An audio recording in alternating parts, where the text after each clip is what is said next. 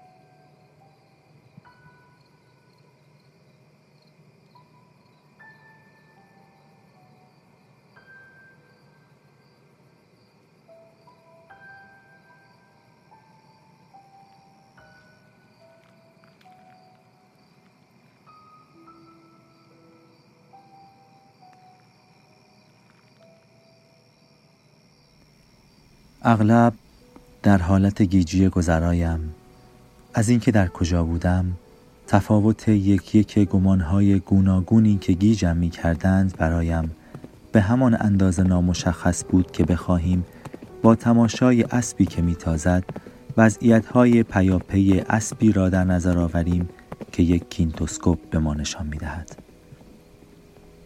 اما گاهی اینو گاهی آن اتاقی را که در زندگی آنجا به سر برده بودم به خاطر می آوردم و رفته رفته همه آنها در خیال پروری های طولانی پس از بیداری به یادم می آمدند. اتاقهای زمستانی که هنگام خفتن در آنها سر را در آشیانه‌ای فرو می بریم که از چیزهای گوناگون ساخته ایم.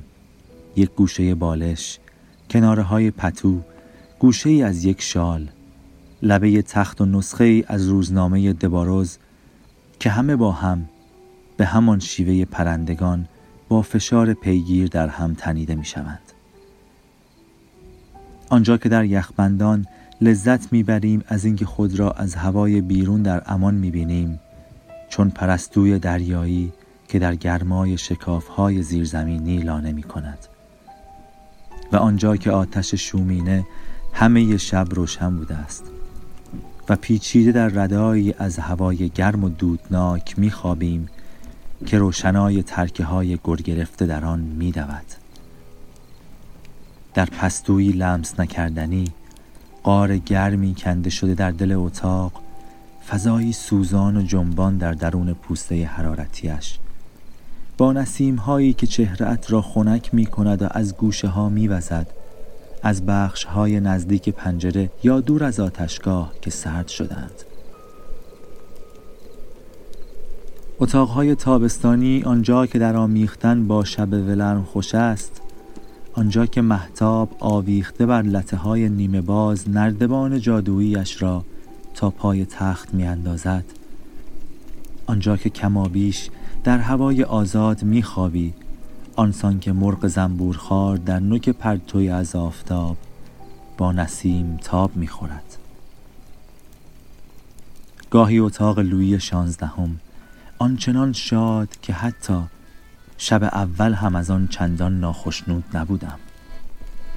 و ستونهای باریک نگهدارنده سقف آنجا با چه زیبایی از هم فاصله گرفته بود تا تخت را جا دهد. گاهی برعکس، آن اتاق کوچکم ما سقف افراشته که به شکل هرمی در بلندای دو طبقه کنده شده بود و بخشی از دیوارهایش را آکاژو می پوشانید و از همان نخستین ثانیه بوی ناشناس وتیورش ذهنم را زهراگین می کرد و شکی نداشتم درباره دشمنی پرده های بنفش و بی‌اعتنایی خودستایانه ساعت آونگیش که بالای دیوار چنان سر و صدا می کرد که انگار نه انگار من آنجا بودم. آنجا که آینه‌ای شگرف و نامهربان با پایه‌های چارگوش یکی از کنج‌های اتاق را کج کج می بست و در نرمی و همواری میدان دید همیشگیم حفره‌ای ناگهانی و پیشبینی نشده می‌کند. آنجا که فکرم با ساعتها کوشش برای آنکه از هم بپراکند، خود را بالا بکشد تا دقیقاً شکل اتاق را بگیرد و بتواند تا بالای آن قیف قولاسا را پر کند، شب‌های دردناکی را گذراند. آنگاه که من با چشمان باز، گوشهای نگران، بینی نافرمان و دل پرتپش در بستر افتاده بودم، تا زمانی که عادت رنگ پرده ها را عوض و آونگ را خاموش کرده، به آینه کج و بیره مهربانی آموخته و بوی وتیور را اگر نه یک سر تارانده دست کم پنهان کرده و از بلندی آشکار سقف کاسته باشد. عادت، سامانده کارساز اما کند، که در آغاز ذهن ما را وامی گذارد تا هفته ها در جایگاهی موقت رنج بکشد. با این همه ذهن از آن خرسند است، زیرا بدون عادت و تنها با توانایی های خود نمی تواند جایی را برای ما نشستنی کند.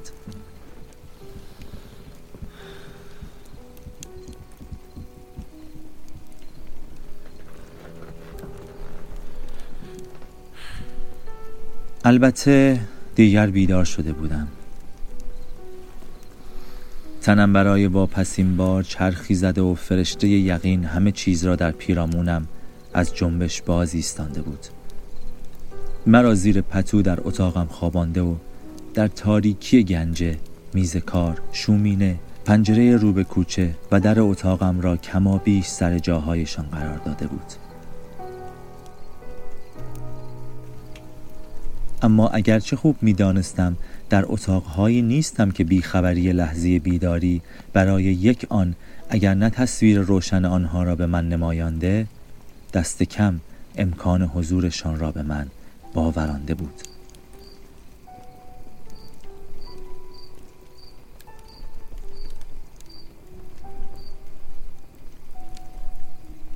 با این همه حافظه‌ام برانگیخته شده بود. معمولاً بران نمی شدم دوباره زود به خواب بروم.